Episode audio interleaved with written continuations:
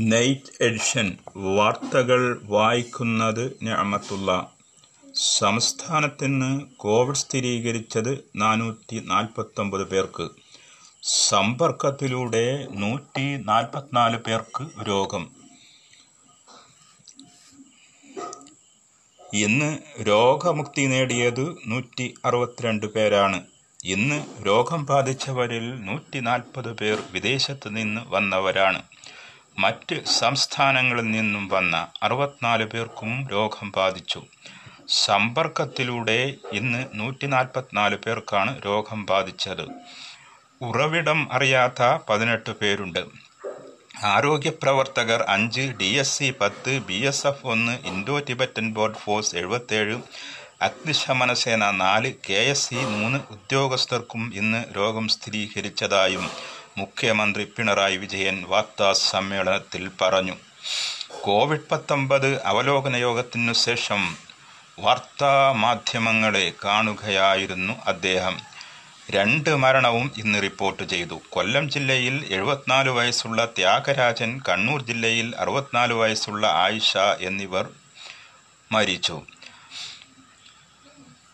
ഫലം പോസിറ്റീവായ ജില്ല തിരിച്ചുള്ള കണക്ക്. ആലപ്പുഴ നൂറ്റി പത്തൊമ്പത് തിരുവനന്തപുരം അറുപത്തിമൂന്ന് മലപ്പുറം നാൽപ്പത്തേഴ് പത്തനംതിട്ട നാൽപ്പത്തേഴ് കണ്ണൂർ നാൽപ്പത്തിനാല് കൊല്ലം മുപ്പത്തിമൂന്ന് പാലക്കാട് പത്തൊൻപത് കോഴിക്കോട് പതിനാറ് എറണാകുളം പതിനഞ്ച് വയനാട് പതിനാല് കോട്ടയം പത്ത് തൃശൂർ ഒൻപത് കാസർഗോഡ് ഒൻപത് ഇടുക്കി നാല്.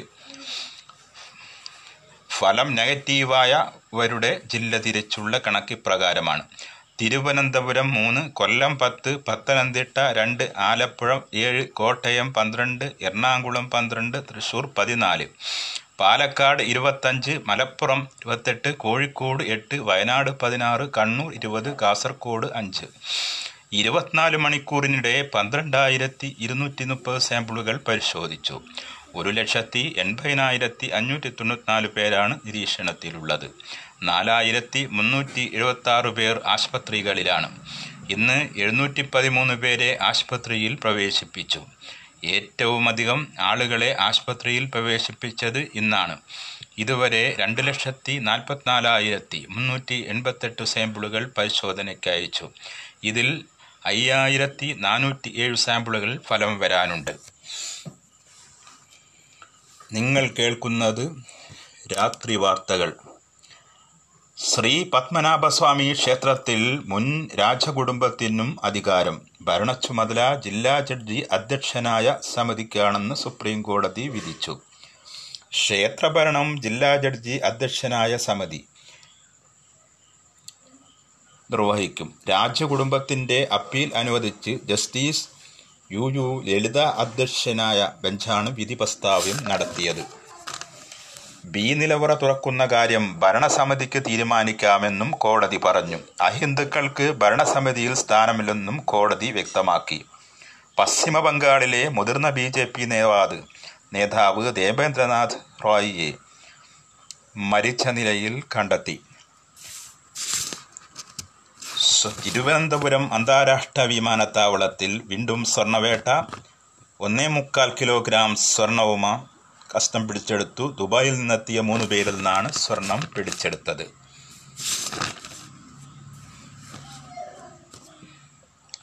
സ്വർണക്കടത്ത് ഭീകരപ്രവർത്തനത്തിന് ഉപയോഗിക്കുന്നതായി എൻ ഐ എ. വ്യാപാര ആവശ്യത്തിനല്ല സ്വർണം കടത്തിയതെന്നും കോടതിയെ എൻ ഐ എ സംഘം അറിയിച്ചു.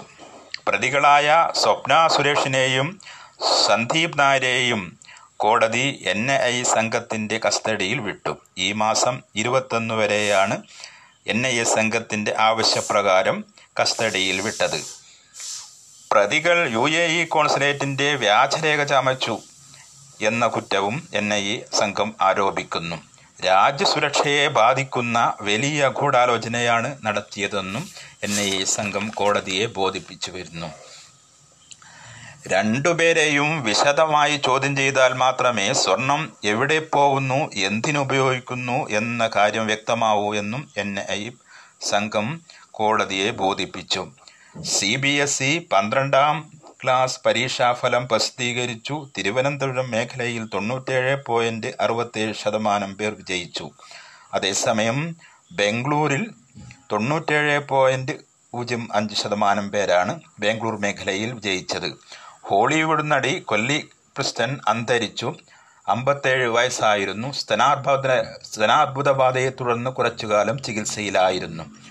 നാല് തൊഴിലാളികൾ കോ നാല് തൊഴിലാളികൾക്ക് കോവിഡ് സ്ഥിരീകരിച്ച പശ്ചാത്തലത്തിൽ വടകര അങ്ങാടി അടച്ചിടും ജില്ലാ മെഡിക്കൽ ഓഫീസറുടെ നിർദ്ദേശപ്രകാരമാണിത്. പത്മനാഭസ്വാമി ക്ഷേത്രം കേസ് പത്മനാഭസ്വാമി ക്ഷേത്രം കേസ് സുപ്രീം കോടതി വിധി നടപ്പാക്കുമെന്ന് മന്ത്രി കടകംപള്ളി സുരേന്ദ്രൻ. വിധി സർക്കാരിന് തിരിച്ചടിയാണെന്ന് ചിലർ വ്യാഖ്യാനിക്കുന്നത് വ്യാഖ്യാനിക്കുന്നതിൽ അർത്ഥമില്ലെന്നും അദ്ദേഹം പറഞ്ഞു. ബി ജെ പി സംസ്ഥാന അധ്യക്ഷൻ കെ സുരേന്ദ്രന്റെ പ്രസ്താവനയ്ക്ക് മറുപടി പറയുകയായിരുന്നു അദ്ദേഹം. ആർക്കും കോടതി വിധിയെ തനി തങ്ങൾക്കിഷ്ടപ്പെട്ട രീതിയിൽ വ്യാഖ്യാനിക്കാമെന്നും മന്ത്രി കൂട്ടിച്ചേർത്തു. നിങ്ങൾ കേൾക്കുന്നത് രാത്രികാല വാർത്തകൾ. വാർത്തകൾ കഴിഞ്ഞു. ഇനി നിങ്ങൾക്ക് മോർണിംഗ് എഡിഷൻ കേൾക്കാം. വാർത്തകളുടെ ക്രോഡീകരണവും അവതരണവും നിയമത്തുള്ള